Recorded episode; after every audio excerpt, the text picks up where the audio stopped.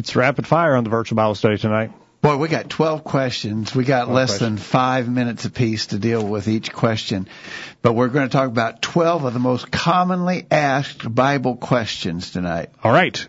And maybe there are some questions you've been wondering about, or maybe they're just something that would be of interest to you. Stay tuned. We're going to talk about this. Get started right now. It's time for this week's edition of the Virtual Bible Study. The Virtual Bible Study is a live, internet only call in program dedicated to the honest study and discussion of God's Word. Do you have a question about something in the Bible? Or are you simply interested in learning more about the Scriptures? If so, we hope you'll stay tuned tonight as we look into the pages of God's Word. The Virtual Bible Study is brought to you this time each week by the College View Church of Christ in Columbia, Tennessee. You can participate in the discussion tonight by calling 931 381 4567 or by emailing your questions or comments from collegeview.com. We hope you'll take out your Bibles and study along with us as we begin an exciting study of God's Word on this edition of the Virtual Bible Study. And welcome to the virtual Bible study. This is the virtual Bible study for Thursday, January 27th, 2022. Thank you for joining us on the program tonight. My name is Jacob Gwynn. My father, Greg Gwynn, is here. Hello, Dad. Great to be with you, Jacob. Good to be with you. Kyle is here. Hello, Kyle. Oh, it's good to be. Welcome back. Yeah. You're feeling Yeah. better. Yeah, all better. and you're where you need to be. Uh, we feel in better hands there with you there. And we'd like to hear from you on the program tonight. 931-381-4567 is the best way for your voice to be heard. If you're listening to us live tonight, you can uh, sign in the chat room with other listeners. Uh, there are people filing in the chat room there. Just sign in there. A little bit different look on the website tonight, so you uh, may have to sign in uh, again if it, if there may be some cookies that you lost there. But uh, sign in and join in the program. Yeah, uh, we're, we're having a fella help us with our uh, website. Uh, we think that it had gotten pretty out of hand and Out of uh, date? uh, out of date and kind of archaic. It was all stuff that I had patched together through the years, and so we've got a pro actually trying to clean that up and make it look better. All right. Um, and so, uh, yeah, it looks a little different. It looks better tonight. Um, and uh, we'll look forward to you joining in the chat room there. And uh, as always, you can email questions at College View at any time. Uh, Jacob, before we get into our topic f- for study tonight, I want to give everybody heads up about a special event that we're going to have here at College View. We're calling it our midwinter gospel meeting, and it's not this Saturday, but it's a week from this Saturday. Saturday and Sunday, February 5th and 6th. Okay. Stephen Trammell will be here to bring five lessons in less than 24 hours. So we're going to meet at 4 and 7 on Saturday, Okay. 4 in the afternoon, 7 in the evening. Our normal time is Sunday morning, 9.30, 10.30, and 2.30 on Sunday afternoon. We're going to get five lessons in less than 24 hours. Okay. Uh, and we got we got an announcement for that on our homepage at collegeview.com. You can get the information there, but we just hope if you're within a easy driving distance of uh, uh, Columbia, Tennessee, you'll come and visit us at College View on February 5th and 6th. Check it out on the new and improved homepage at collegeview.com. It's right there in the middle. You can't miss it. Yeah, yeah. Okay. All right. Um, all right. So tonight, So I got to looking uh, at a website called GotQuestions.com. well, Uh, that's a, is that a, because you had questions or you just happened to be looking at it? Well, I knew of this site in the past. It's Yeah. a pretty well traveled uh, internet site. I think they get a lot of traffic there. Uh, Because everybody's got the, questions. the people, the people, they, basically, you got Bible questions and they they give answers. The people who run that site are definitely Calvinistic, Uh-huh. and so we would not agree with a lot of the answers they give. But I found on their site an interesting link to the most commonly asked questions. In other words, they're a, a website that fields questions from people on the internet. Okay. And so they compiled what were their most frequently asked questions. And we've got 12 of them here that we want to go through tonight because I don't think their answers are all okay. A lot of them are wrong, in fact. Okay. But we know the Bible has all the right answers. And so you got questions? The Bible's got answers and we're going to look to the Bible answers. Okay. All right. So we got to fly. Let's start right in with the first one. What does the Bible say about women pastors? Okay. Well, that's that's a that's a confused question to start with. It's a question that doesn't that that probably the person's asking it don't even know what the word pastor means. I imagine what they're asking is what does the Bible say about women preachers Or evangelists. or evangelists. I imagine that's what they mean. The word pastor is a synonym with the word elder or bishop in the New Testament, and it describes a, an office in the New Testament church. Um, the, the overseers of local congregations are elders, pastors, or bishops. Mm-hmm. Uh, each, each, we know every New Testament congregation is completely in, independent, autonomous, self-governing. Uh, no, no organic ties to anybody else other than just the one local congregation. Each lo- local congregation is autonomous, and the ones who oversee it are the pastors. The, the qualifications for elders, pastors, bishops are stated in 1 Timothy 3, Titus chapter 1. Th- those are all men because, uh, for instance, in 1 Timothy 3, it plainly says uh, uh, that the elder must be the husband of one wife.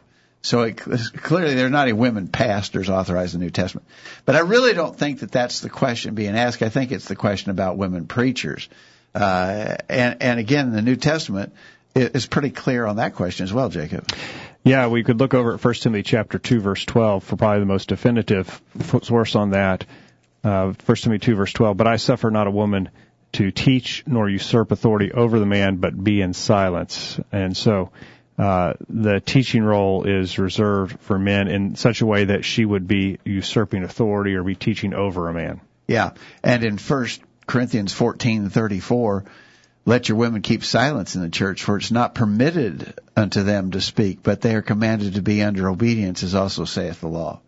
So this wouldn't be a very popular view in in the present world, but that's what the scriptures plainly teach. The prohibition is not over uh, against a woman teaching a man anything.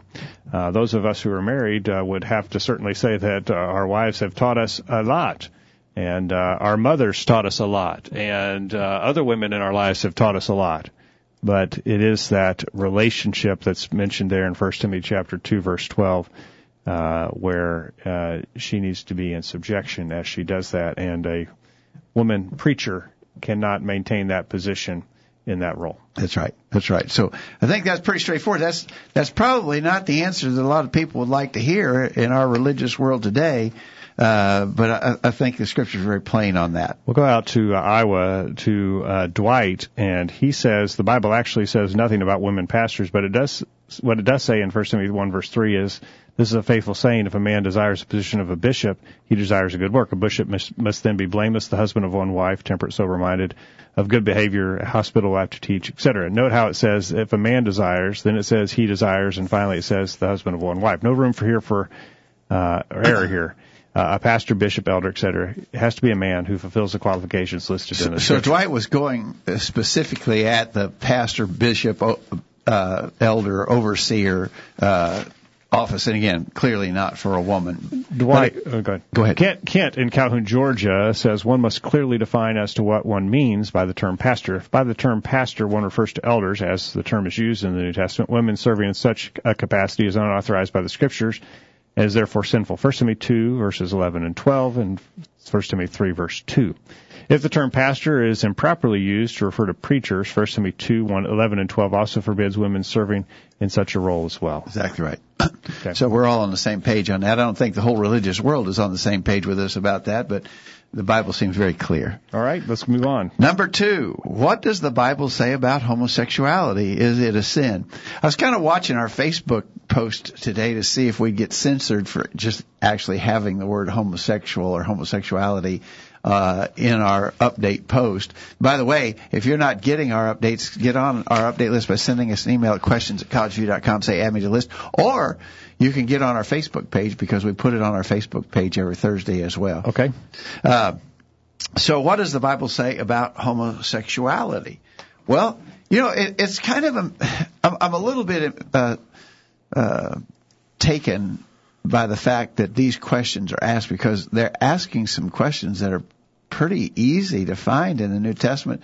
Uh, they're straightforward. Uh, uh, one of the plainest descriptions of homosexuality and and also condemnation of homosexuality is Romans chapter one. Mm-hmm. Uh, in Romans chapter 1, beginning at verse 26, for this, for this cause God gave them up unto vile affections, for even their women did change the natural use into that which is against nature, and likewise also the men have, leaving the natural use of the woman, burned in their lust one toward another, men with men working that which is unseemly, and receiving in themselves that recompense of their error which was meet. And so again, a pretty plain description of what's under consideration. There's clearly talking about homosexuality, and it, it is condemned by God. Yeah, it's uh, it's amazing. The the verses are very clear. First Timothy chapter one, verses nine and and ten. Knowing this, that the law is not made for a righteous man, but for the lawless, disobedient, for the ungodly, for sinners, for unholy and profane, for murderers of fathers, murderers of mothers, for manslayers, for whoremongers, for them that defile themselves with mankind, for men stealers, for liars, for perjured, person, per, uh, perjured persons, and if there be any other thing that's contrary to sound doctrine the idea there of the abusers themselves of mankind would encompass, encompass homosexuality. Yeah. 1 Corinthians chapter 5 would also tell us that. Verse, I think you mean six. First Corinthians. First Corinthians six. Go yeah, ahead. Verse nine. Know ye not that the unrighteous shall not inherit the kingdom of God? Be not deceived. Neither fornicators, nor idolaters, nor adulterers, nor, nor effeminate, nor abusers of themselves of mankind. If you look at newer translations, that, I mean, I think that's pretty clear, and even in the old King James, newer translations make it even plainer. It's talking about homosexuality. He says, "Nor thieves, nor covetous, nor drunkards, nor revilers, nor extortioners shall inherit the kingdom of God." The people who engage in those sins are are condemned by God. They will not go to heaven. Now that's not hate speech because there's also our heterosexual friends who are engaged in fornication and adultery. Uh, those who are covetous, which maybe even gets closer to home, those are all equal sins. Uh, and what we're saying here is God's will is that we not be engaged in any of these sins, uh, and, and uh, we need to make sure that we understand what God's will for us is. Yeah, I, I hope I hope that everybody understands. They should understand because we've addressed this subject many times on the uh, virtual Bible study. The sin of homosexuality is condemned, but it's a sin like any other sin. You can repent of that sin. You can gain forgiveness for that sin. Uh, it is, a, it, and, and and by the way, I don't know if everybody agrees with us about this. I think you and I, Jacob, agree that having a, a, a homosexual urge or desire, a temptation, is not a sin. Temptation, not a sin. To act upon that sin, uh, to act upon that temptation is a sin. And so, you know, here there may be this person who, you know, for whatever reason, has some a man has attraction to men or a woman has attraction to women. That's condemned in Scripture if you practice. In other words, the temptation's not the sin, but the practice of it is a sin. And Christ mentions have uh, living an abstinent life uh, when uh, we are uh, in a position where that is required. In Matthew 19, verse 12, for there are some eunuchs who were bo- so born from their mother's womb, and there are some eunuchs which were made eunuchs of men, and there be eunuchs which have made themselves eunuchs for the kingdom of heaven's sake. Uh, Jesus says that there may you, there, you may have to forego. You may have to live an abstinent life. You may have to forego your desires. Yeah. Yes. But and, and just because you have certain desires doesn't make you that. No more than uh, having a desire uh, in a heterosexual manner makes you a fornicator so, so, and adulterer. So here's a man who has a desire for women, but he can't practice that. He can't pursue that desire. He has to stay pure. So uh, yeah, again, not hot, hate speeches. We're just speaking about what the Bible says and how all of us are required to bring our lives in alignment with that all of us have different challenges in different areas, and all of us have to make sacrifices in order to comply with what God's will is. And that's what we're talking about here. And Dwight says the Bible speaks plainly about homosexuality both in the Old Testament and New Testament. Leviticus 18 and 20 teaches us that it is an abomination to God. Leviticus 18 verse 22, uh, Leviticus uh, 20 verse 13. Um, 1 Corinthians chapter 6 verse 9 and 10 as you read uh, says he says he concludes, is it a, a sin? Absolutely, it is. And the version that he references there in 1 Corinthians 6, 9, 10 actually uses the word homosexuals and sodomites. And Kent draws the same conclusions from 1 yeah. Corinthians 6 verse Now, I want to make a note about what, what, uh, Dwight, he, he referenced some Old Testament verses to condemn homosexuality, which I do that too, to show that God has always condemn the sin of homosexuality, but we have to go to the New Testament, and we and we can, and Dwight does there in 1 Corinthians six to show that it's a sin under the New Testament law, and that's going to be particularly of import in, in a couple of the subsequent questions we're going to talk about. You can't prove your point concretely using an Old Testament reference. You might support a conclusion. You might help yourselves lead to an opinion as to what God thinks of certain conduct, but you cannot press as law what the Old Testament says because it's not our law today. Um, Art says a woman is not to teach or have authority over a man in 1 Corinthians chapter 2 uh, also. So thank you, Art, for that. We missed that uh, on question number one. Brian says it resonates with me there in 1 Corinthians 5 where it says, and such were some of you, you can leave it behind and be sanctified or receive salvation. You mentioned you meant Yeah. to reference 1 Corinthians 6. But yeah, that's that's actually 1 Corinthians 6 and verse 11. Such were some of you, but you are washed, you are sanctified, ye are justified. So you- so you can come out of that sin. You know, the the the, the, the liberal culture that we are in says that you can't, if you're homosexual, you can't not be a homosexual. You can't not be a, a practicing homosexual. You can't change from that to something else. And the scripture says you can. All right. We're going to get a break, and when we get back, question number three. This is an interesting one. What does the Bible say about tattoos? All right. We're going to get into that uh, right after this. Have you checked out all of the resources on collegeview.com lately? Check it out now while you listen to these important messages. The virtual Bible study will be right back after this. Here's a quick thought. Honor your father and your mother, that your days may be long in the land that the Lord your God is giving you. Exodus 20, verse 12. Could it be said that you honor your father and your mother? There's great blessing in that, and that is God's will for our lives. So determine to bring honor to them today and always, and so be pleasing to your Father in heaven. Seize the day. Here's some quotes worth pondering. No act of kindness, no matter how small, is ever wasted. Forget injuries, never forget kindnesses. When the character of a man is not clear to you, look at his friends. Man, wish I'd said that. Use your internet connection for something good. Listen to the virtual Bible study every week. Now, back to the program. Back on the program tonight as we talk about the 12 most commonly asked Bible questions. All right, we got to move fast because we got 12 questions and, and we're going to be able to spend less than five minutes on each one.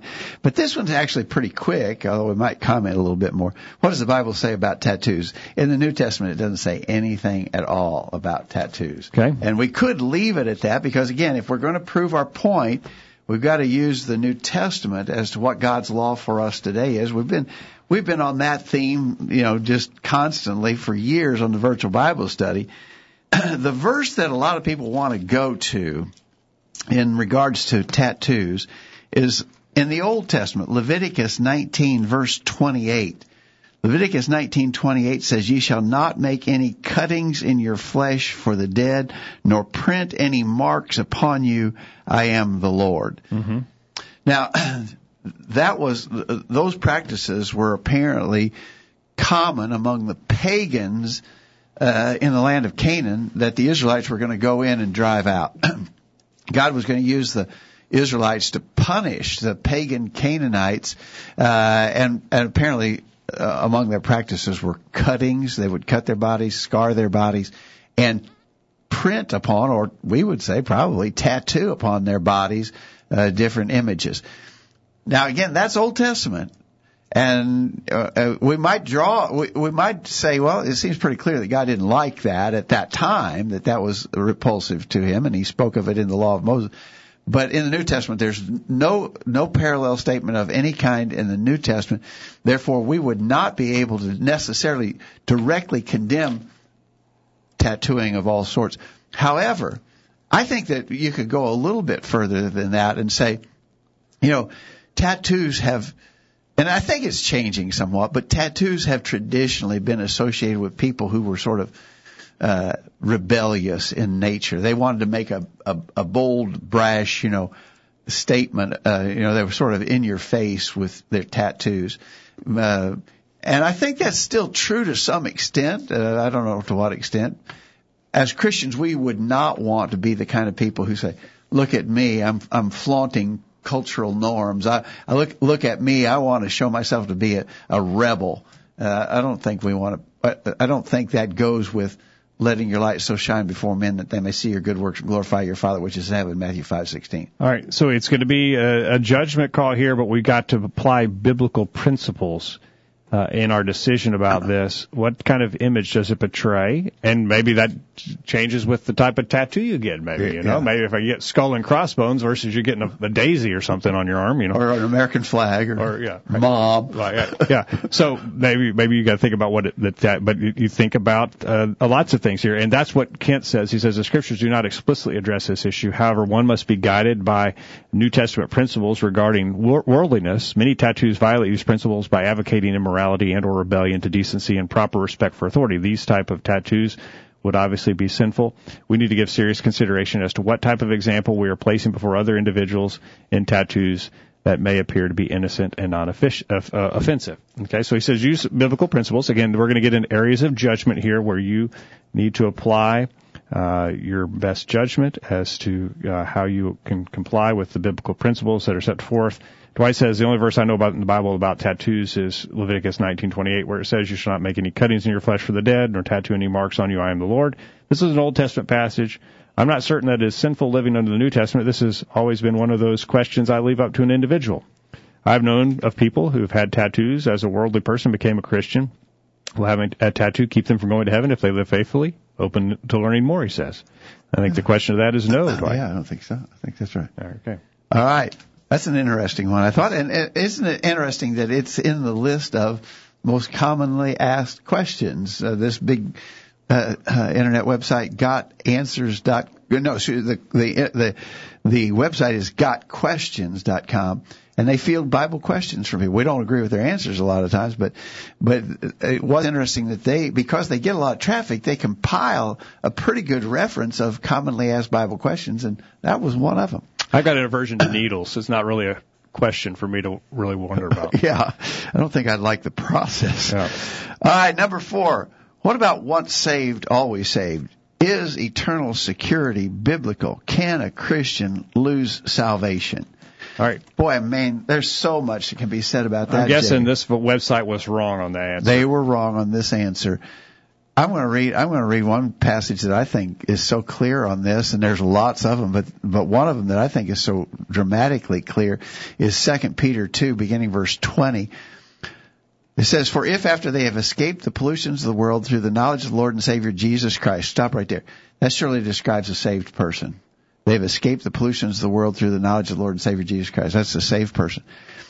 They are again entangled therein and overcome. The latter end is worse with them than the beginning, for it had been better for them not to have known the way of righteousness than after they have known it, to turn from the holy commandment delivered unto them.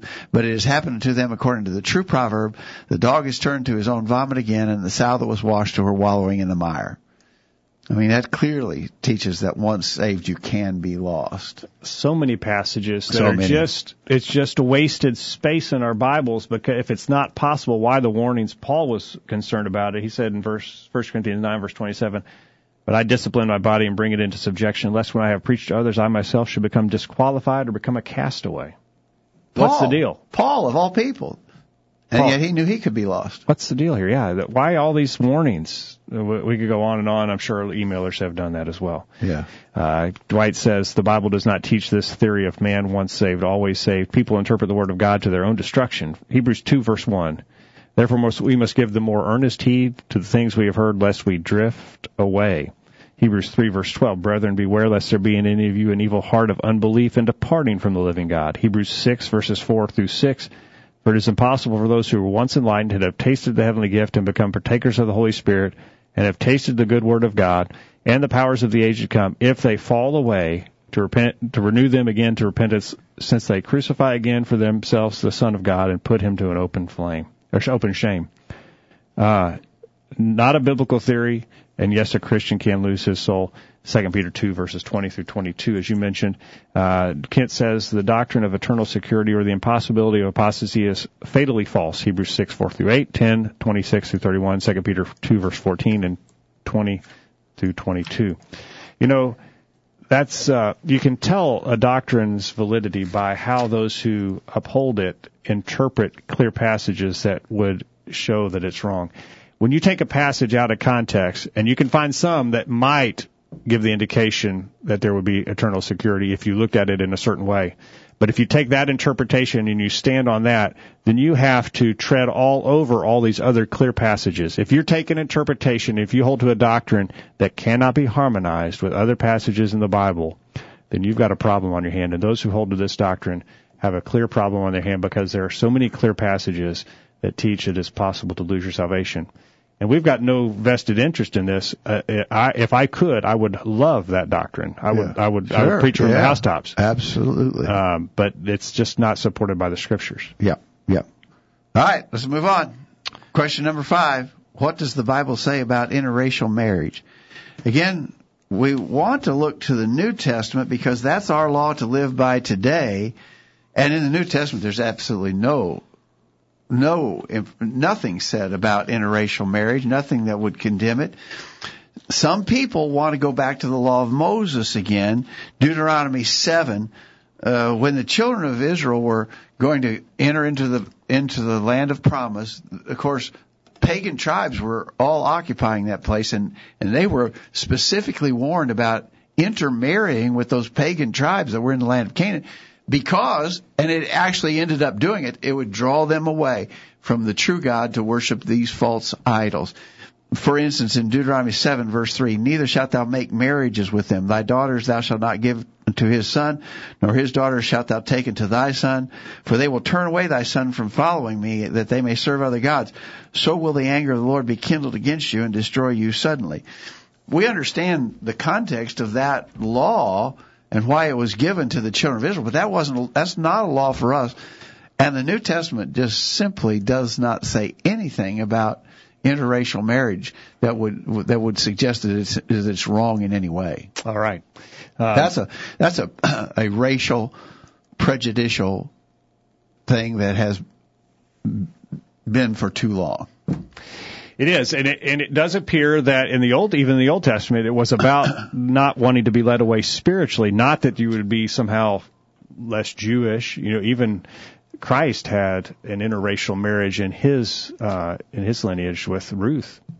Right, she was a Moabite. She was a Moabite, yeah. uh, uh, uh, almost certainly converted to Judaism, but, but she came but from. She, but she wasn't.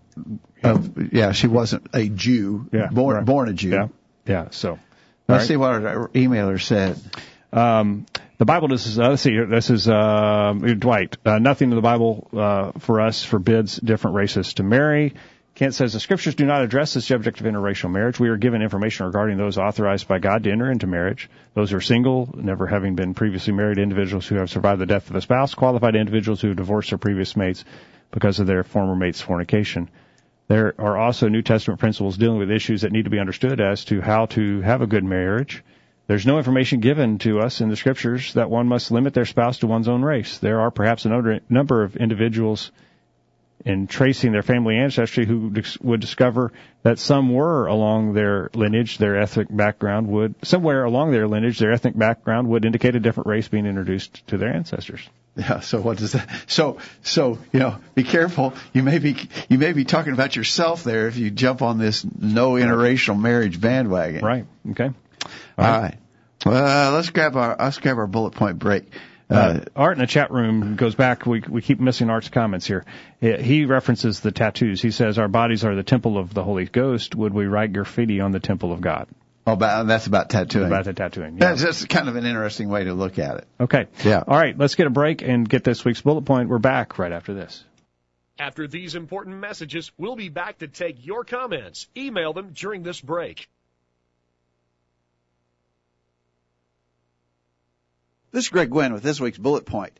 There are several different ways that we sometimes learn sensitive information about a brother or sister in Christ. It might be by something we have personally experienced, or we might be exposed to certain facts innocently via something inadvertently heard or seen. In other instances, someone might sinfully spread gossip that comes to our ears without invitation. This information may include that the brother or sister has done wrong. If so, we must act upon that information for the sake of our fellow Christian. We must go to him with the help that might save his eternal soul. Galatians 6 verses 1 and 2. If someone else has also sinned in the matter via gossip and so forth, then we must also address them. But sometimes the thing that is learned is sensitive. It might put a brother or sister in a bad light, but it is not inherently sinful. What should be done in such a case?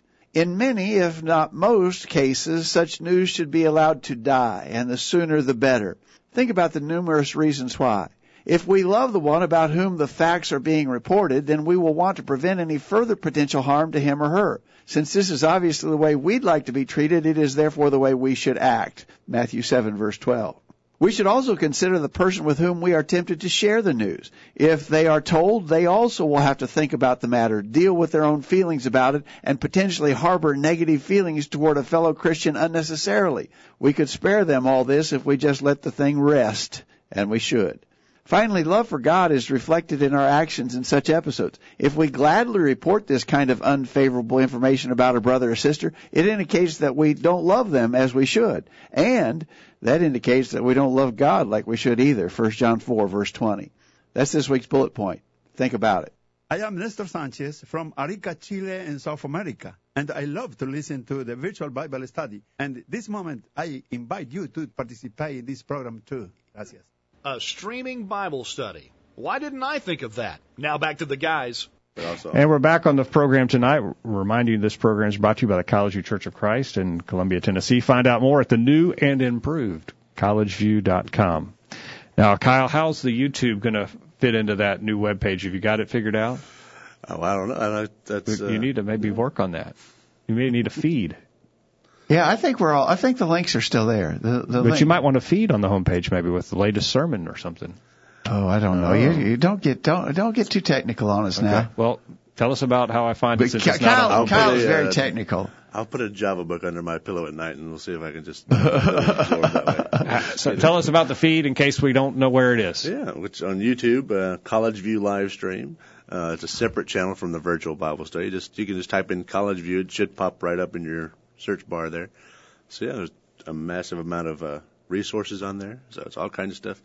I'm getting those videos trimmed and stuff as uh, yeah along. So it's yeah, a lot of stuff on there. You know, uh, we are very discoverable on the internet by virtue of collegeview.com and all the content that's there, and the virtualbiblestudy.com and all the content that is there.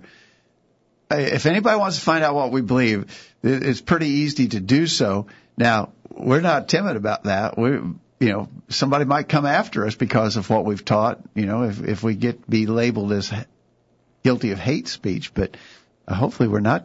There's no hatred here. We're just trying to teach what the Bible teaches. Uh, that's right. There is not. We're all sinners. We've all we've all violated uh, the the instructions of God, and so no one has any ground to throw a dirt at someone else on.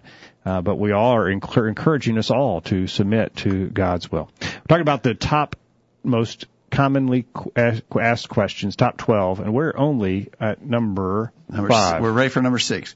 Okay. Number six, who was Cain's wife? hmm Again, it's kind of interesting that some of these questions there there aren't any answers to them. And there's some questions that really don't buy you anything if you did know the answer. Yeah, uh, Cain, uh, almost well, without doubt, Cain's wife had to have been taken from some near relative of his, because you know some people have the mistaken idea that God made Adam and Eve, but He made a whole bunch of other couples as well. He did not. He made one man, one woman, and Eve they, is the mother of all living. uh, Yes, exactly the verse I was going to go to. Genesis 3 verse 20. Adam called his wife's name Eve because she was the mother of all living. And so, uh, Cain's wife had to have come from some near relative of his. We don't know. It doesn't say, the Bible say we don't need to know. You know, if that offends anybody, understand there were, first of all, there were no laws against incest in that time and also that because the human gene pool would have been absolutely pure in those early generations, the, the, the idea of near relatives marrying and reproducing, today it would be very dangerous because of potential genetic foul ups, but in that day it was not, uh, and so. It's, that's just we uh, again we don't know we don't need to know but you you would have to conclude from the available information that Lot's wife came from some near relative of his. Kent says we do not know her name or identity, but she had to have been one of Cain's relatives. And uh, Dwight says the only verse I know have known about Cain's wife is Genesis 4 verse 17. The scriptures don't tell us if it was his sister, niece, etc. It is a question which is truly un- unanswerable. Deuteronomy 29:29 says, "The secret things belong to our Lord, the Lord our God, but those things which are revealed belong to us and to our children forever, that we may do all the words of, the, of this law." I like Dwight's reference there to Deuteronomy 29 verse 29. There's some things, some areas where you just have to leave it to God and don't uh, don't start uh, getting all worked up about it. Okay. Quickly, number seven. What is the Christian view of suicide? I don't like that question. It doesn't matter what the Christian view of suicide is. It's, the, the question is, what does the Bible say about suicide? And that's how that. The that idea will- here being that you just would go with what the what so-called Christian community accepts, and, and that's Yeah. okay. Yeah. Everybody else believes this, so I will too. No, yeah, that's that's faulty way of reasoning. But the follow-up question was, what does the Bible say about suicide, and what about a believer who commits suicide? Well, the Bible actually does identify suicide. In fact, there are a number of cases of suicide that are are listed uh, in both the Old and New Testament. I think maybe I'd be willing to go out on a limb here and say probably the most famous episode of of suicide was that of Judas Iscariot, the one who who betrayed Jesus and then went out and hanged himself. Uh, and so Judas was a famous person who committed suicide in the New Testament. Uh, suicide, by definition, is self-murder, the taking of life. Uh, and I would argue that you could all the Bible verses that condemn murder would condemn self-murder. Now, I think you got to be really careful in trying to make an eternal judgment on this question because I, I would think that a huge majority of people who do commit suicide have some kind of incredibly bad mental problems going on. And the question would be reasonably raised, would such a person be accountable? Well, I'm, I'm glad and totally happy to leave that in the hands of God and let God decide whether they were accountable in the action that they took or not. We don't have to make that judgment. That's what Dwight says. Suicide is nothing more than murder of oneself. Murder of any sort is forbidden. However, I will say there are some people who commit suicide that may not be in their right mind. I will let God be their judge. And uh, Mohan up in Illinois chimed in. He said, "Killing is wrong, even oneself. A believer who commits suicide may not have been in his right mind when committing the act, so God will view it as a disability. However, I would question someone who is in their right mind and planned out the suicide." Yeah, and and so again, we just got to leave that in the hands of a just God to make that eternal determination. But uh, yes, certainly if, if it's if it, if I'm cognizant of uh, what I'm doing, uh, I am committing murder. Uh, Kent says uh, the unjustified taking of human life is sinful. Matthew 12, 5:21, Galatians 5:19 and 21 through 21. The case being that suicide is the unjustified taking of one's own life, such would be murder and therefore sinful. The only exception to this rule would be if one, because of no fault of their own, had lost their personal accountability. Such a person would not be responsible for their own actions. It may also be that some at some earlier time they were accountable and responsible for their own actions and will be judged accordingly for their earlier accountability, but due to the situations beyond their control have lost their accountability.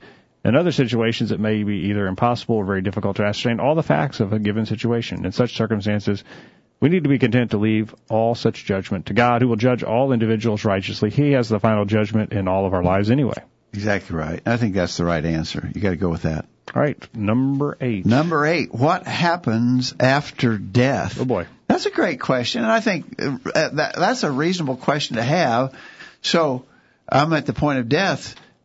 What's going to happen when I when when I slip away, when I die, when I you know we sometimes use all kinds of uh, terminology. What happens when I cross over to the other side? Oh, I thought you were going to use some other slang terms there.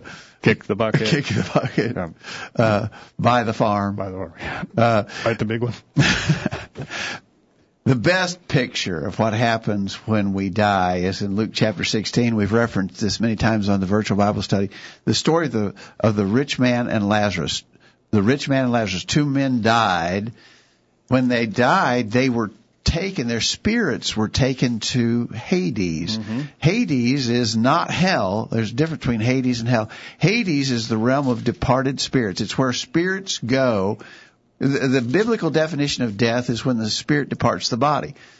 That's when you die physically. Mm-hmm. Your body, of course, decays and goes back to the elements from which it is made. Your spirit goes to Hades to await the final ju- resurrection and judgment. Right. In Hades, there are two parts. There's a place called comfort or paradise. There's uh, in Luke 16, it's called Abraham's bosom. Uh, and and so the righteous dead go to a place of comfort to await the, the call of the final resurrection and judgment. The evil people go to a place of torment. The rich man in that story went to a place of torment. He was tormented in flames. He begged for just a drip of water to be placed on his tongue. He was in such torment. and so in Hades, where spirits go to await the final call of resurrection and judgment. In Hades, there's there's there's a place of comfort, there's a place of torment. Jesus told the thief on the cross, "This day shalt thou be with me in paradise." That's another word to describe that place of comfort in Hades. Uh, and so uh, that's what happens when we die. The the fact of the matter, though, is in that Luke 16 story, when when the rich man asked, just just send Lazarus down here to put a drop of water on my tongue, Abraham said, "Man, it, it can't happen. There's a great gulf fixed between. We can't come to you, you can't come to us." And so what we learn from that is that our eternal destiny is is sealed and settled when we die. And so when you when you die, you'll be able to know immediately what your eternal state will be, although final judgment hasn't taken place yet if you're in a place of torment, you'll know how it's going to turn out for you eternally. On the other hand, if you're in a place of comfort, you will know. Yeah, it's important to look at this and see what the scriptures teach about this idea because it is very common when someone does pass away uh, to say, well, they're in heaven now, or they went to be with Jesus in heaven. Um, that's not accurate according to the, the story there of the rich man and Lazarus and other passages. That's not the only passage we can look at. In Revelation chapter 20, in the final judgment, and I saw the dead, small and great, stand before God, and the books were opened, and another book was opened, which is the book of life, and the dead were judged out of those things which were written in the books, according to their works. Verse 13 of Revelation 20. And the sea gave up the dead which were in it, and death and hell delivered up the dead. Death that and it, Hades. That, that should, should be Hades, Hades, which were in them, and they were judged, every man according to their works. And so, Hades, the realm that you mentioned there, that we learned about in the story of rich man and La- the rich man and Lazarus, they give up their debt at the final judgment. In other words, we stay there until the final judgment. And after that judgment is done, verse 14, death and Hades were cast into the lake of fire. This is the second death. So they're destroyed. There is no more death. There's no more Hades after the final judgment. It's eternity. Yeah. Uh, Jesus said in John 5, verse 28, Marvel not this, for the hour is coming in the which that all that are in the grave shall hear his voice and shall come forth they that have done good unto the resurrection of life, and they that have done evil unto the resurrection of damnation. So there's Jesus saying there's going to be a, a, great resurrection of all the dead at the last time, in the last day, in the final judgment. All of the dead will be resurrected and then be assigned eternally to either heaven or hell. Jesus told the thief on the cross, "This day you shall be with me in paradise." Same language we learned about in the story of the rich man and Lazarus and he was not left there. In Acts chapter 2 verse 31, and he seeing this before spake of the resurrection of Christ, that his soul was not left in Hades, neither his flesh did see corruption. Jesus went to Hades, but he didn't stay there. So when we he was resurrected, when he was resurrected, he came forth out of Hades. Just as we will, but yeah. we'll stay there until the final resurrection. Exactly. Okay. All right, let's grab our last break. Jacob. Wait a minute we got that's listeners. Oh, oh, oh, Kent yeah, says the soul of those departed into in death go to into the keeping of God to await final judgment and their final assignments in eternity in either heaven or eternal punishment in the lake of fire. And um, Dwight says, after death, the body goes back to the ground where it came, and the soul goes to Hades to await judgment. Ecclesiastes 12 verse 7. The dust, will, then the dust will return to the earth as it was, and the spirit will return to God who gave it. Luke 16, 22 through 23, the talking about the rich man and Lazarus. Yeah. Okay. New, let's go on. When we get back. When we get back, we're going to talk about tithing.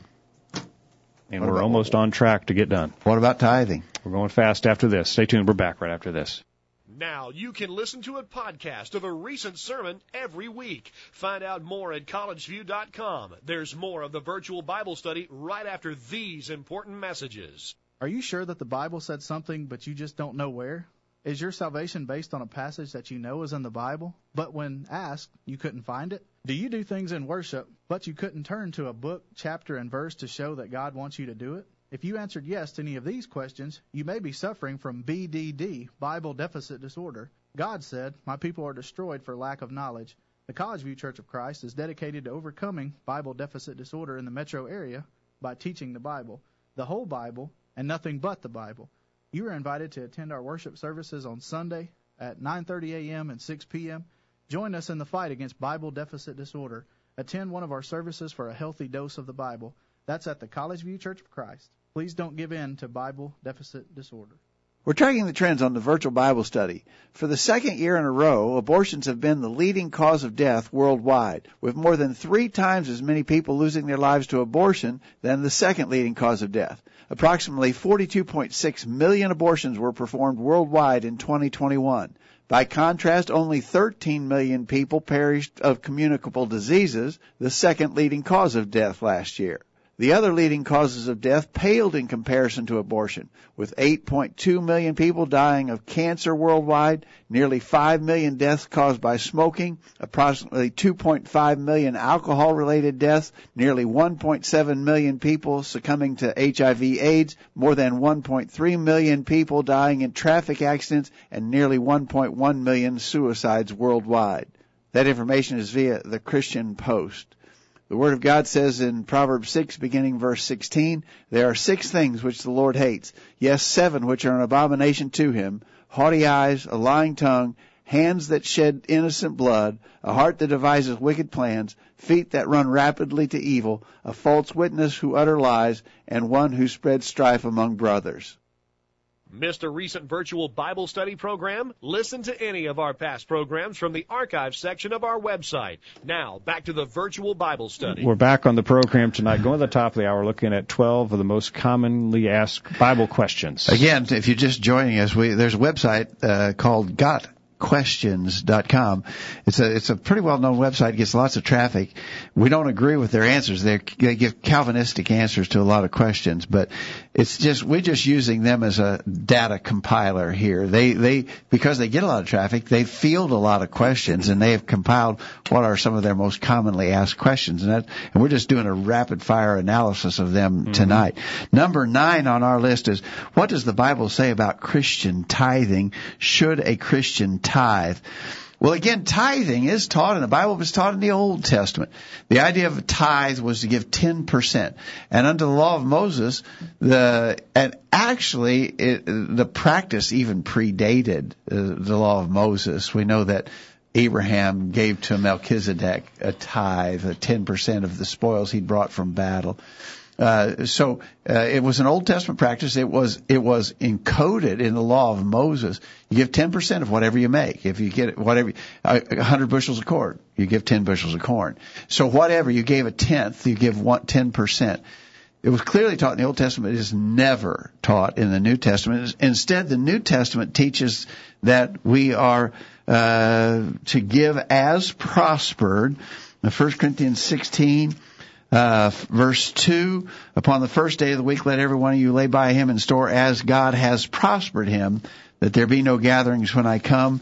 Second Corinthians chapter 9, verse 7, every man according as he purposeth in his heart, so let him give, not grudgingly or of necessity, for God loveth a cheerful giver. And so those are the principles set forth in the New Testament. I really like, and I've mentioned this on the virtual Bible study before, I like what the old preacher said when he was asked, do we have to, do we have to tithe? Do we have to give a tithe?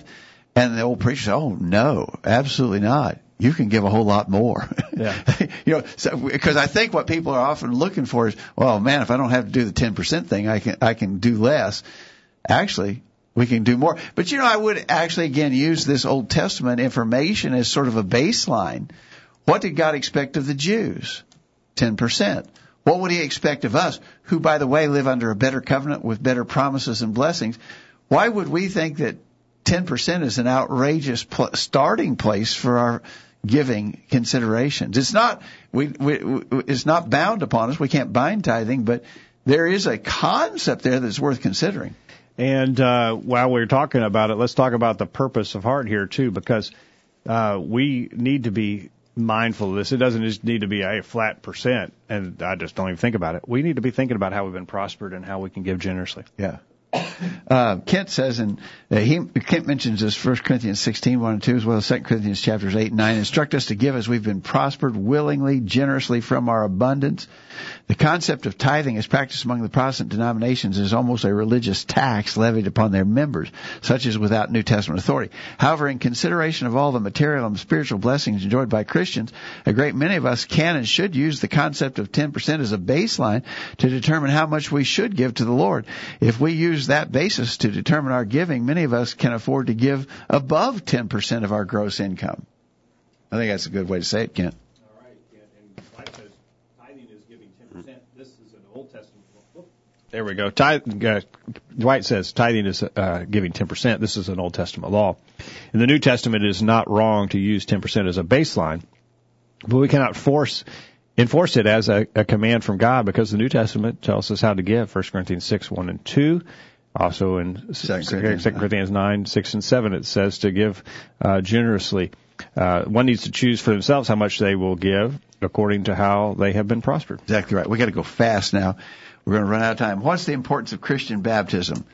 Number 10. What's the importance of Christian baptism? Bapti- well, I think I could offer one verse that I think very plainly answers that. Hit me. 1 Peter 3, verse 21. 1 Peter 3:21 says, "The like figure whereunto even baptism doth also now save us." Not the putting away the filth of the flesh, but the answer of good conscience toward God by the resurrection of Jesus Christ. Okay, back to what we said earlier. Whatever your answer is about the importance of baptism, you can't walk all over that passage in 1 Peter 3:21, Acts 2:38, Mark 16:16. Uh, you have to harmonize your position, and the only way you can harmonize it is by saying that baptism is required for salvation. Jesus at Mark 16:16 that you mentioned, Jesus said, "He that believeth and is baptized shall be saved." All right. There it is. I mean, uh, uh, and again, if you have questions about that, and it, it's uh, it, th- this is an important question. This is a really. This is a way more important question, Jacob, than who was Cain's wife. Yeah, really. But if you have that question, there's lots of information available and use the virtual Bible study, the, the archives of the virtual Bible study. We've got tons of information, many programs dealing with baptism. Search it out. The, the, the scriptures are very plain on that question. Were these questions in order of of how? No, the, I don't think so. I, I'm, I hope that Cain's wife and tattoos did not preempt baptism. um, Dwight says, without baptism, you do not come into contact with the blood of Christ. You cannot be saved without having your sins washed away in baptism. Baptism also doth now save you. First Peter three twenty one. Um, and so, and, and, uh, okay. Yeah. So he, uh, says we have to ha- be baptized. Kent says New Testament baptism along with faith in Christ, repentance of sin and confession of Christ is the culminating act of obedience wherein we receive forgiveness and, uh, or remission of all past alien sins and are brought into the fellowship of the New Testament church. Acts 2.38 and verse 47, 1 Corinthians 12.13. All right. Moving on quickly. Question number 11. What does the Bible say about drinking alcohol? Is it a sin for a Christian to drink alcohol? Again, I'm going to offer one verse. Jacob, you've converted me to this verse as, a, as the main go-to in the question of drinking Mm-hmm. at any level. 1 Peter 5 verse 8. Be sober, be vigilant, because your adversary, the devil, as a roaring lion, walketh, uh, walketh about seeking whom he may devour. Be sober, and that word there, sober, in the, there's there's different Greek words that are translated sober in the New Testament, but this word, be sober, literally means free from the influence of intoxicants. Yeah. And to be free from the influence of intoxicants means you can't have any in you at all, because all authorities suggest as soon as you take the first sip of alcohol, your body is influenced or impaired by it. All right. Um, Kent says one needs to properly understand the nature of drunkenness, which is condemned by the scriptures. Drunkenness is accompanied by degree. It alters the mind and limits the proper reaction of the physical body. Drunkenness is clearly, condemned as being sinful in Galatians 5:21. In consideration of the degree factor involved in the aspect of the sin, even the moderate recreational usage of alcohol is wrong, such as is such as drug abuse. The only exception to this would be the usage of dr- alcohol as a legitimate medication. 1 Timothy 5:23. Paul told Timothy, take a little wine for thy stomach's sake. The New Testament. Greek term in this uh, passage is oinos, which could mean either fermented or unfermented grape juice. Uh, the contextual use of the word determines the way in which such uh, the way such is used in the passage. The drinking of unfermented grape juice was a standard beverage in the New Testament times. Paul would not be instructing Timothy to accomplish something he was already accustomed to doing. Such implies that he needed to use this beverage as a medicine to make use of something he was not already doing and to use only a small amount. First Timothy 5:23 does not authorize the moderate use of alcohol for rec- social and or recreational purposes. Okay. And I know we're short on time, but that Kent mentions the fact that drunkenness is expressly listed as a sin that will send you to hell. Is there any sin in the Bible that God would condemns that is on a sliding scale that no one Oh. can really tell where you're drunk? I- I'm going to do a little fornication, not a lot, or I'm going to do a little stealing. I'm, I'm not going to steal more than a thousand dollars at a time. Yeah. Well, well, and and states can't agree on what the blood alcohol level is where you are impaired. People who who drink say, "Well, you'll know when you get drunk." How do I know? When, and, and if I do know, then I've already sinned. So how do I know how much I can drink without getting drunk? Is there anything in the Bible that God says this is a sin? Don't do it. Well, I've got to I've got to sin first, so I know where my limits are. Yeah. It, it doesn't make any sense. And so they're saying, well, you can drink, but you can't get drunk. There are all kinds of problems with our argument. For one, it doesn't line up with the clear teachings where we have to be sober. Yeah, exactly right. So again, no drinking at all. Uh, I think I should have done it this week. Maybe in next week's bullet point, I'll, I'll mention that new studies are saying that even drinking even the slightest amounts of alcohol are harmful to the physical body. That's another argument that, against drinking alcohol is that it's harmful to the body, and we're supposed to protect uh, our physical bodies. All right. Number 12. Finally, number 12, what does the Bible say about gambling? Is gambling a sin? You know, the Bible never uses the word gamble, uh, but it sets forth principles whereby we would determine that yes, gambling is a sin. Uh, there's a, a number of arguments that can be made. One, one argument about gambling is that it's addictive. And in 1 Corinthians chapter 6 verse 12, Paul said that he would not allow himself to be brought under the mastery of anything, and neither should we. You know, you, you hear the ads on the radio for the, for the lottery. And at the end of the ad, there's always problem gamblers call such and such, you know. Even the people who are promoting gambling, uh, the sports betting, the, sa- the sports, Sports betting, is crazy. and they're doing the same things. At the end of their ads, they'll say, if you have a problem, gambling problem, count, call these counselors. So they, they understand that it's an addictive concept. But it's covetousness. What drives it is covetousness. Covetousness itself is a sin.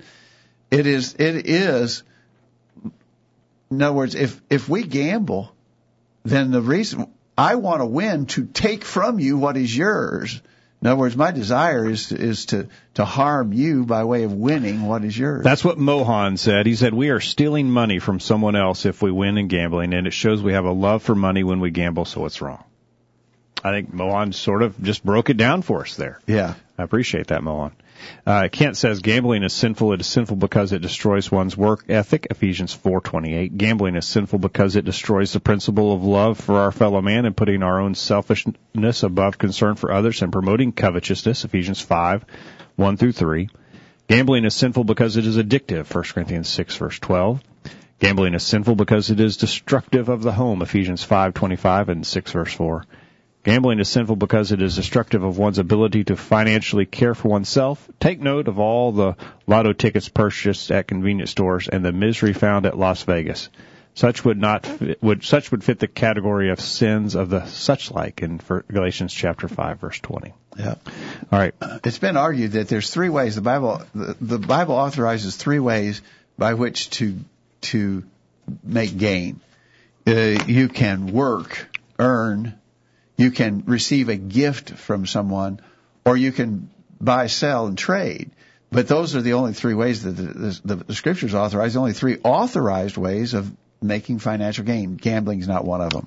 Dwight says, along with gambling, we need to realize even school raffles are wrong. Now, uh, Dwight makes an important point there. If the principle of gambling is wrong, it's wrong in every It's form. not a matter of degree. In other words, it's, or it should it, if it supports a, a charity or a just cause. yeah, it, it, uh, the matter of degree doesn't change the principle. If it's wrong, it's wrong. All right. We Kyle, made it. thoughts from you tonight? Yeah, that's a. Which I think if you search for any Bible question, just in general, usually that got questions comes up, and they do have they. You have to make sure you filter it through the word of through the words, and make sure that you're well versed and don't just use Got Questions as your only resource for uh, Bible knowledge. So make sure you're reading our Bibles. These are excellent questions, though. So. Yeah. Art says bingo. I don't know if he agrees with what we said or if bingo is wrong. I would- Bingo is a form of gambling. Okay, right. Uh, Well, that it is can bingo. be. If Not you're, bu- ne- if you're buying, you know, you're if you if you go to the bingo Yeah, yeah.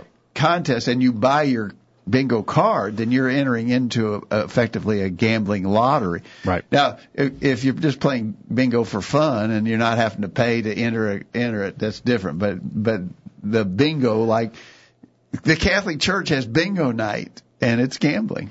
Okay.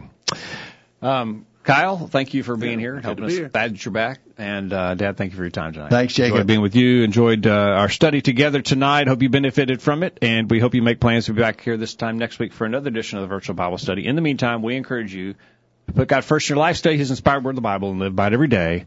You'll never regret it.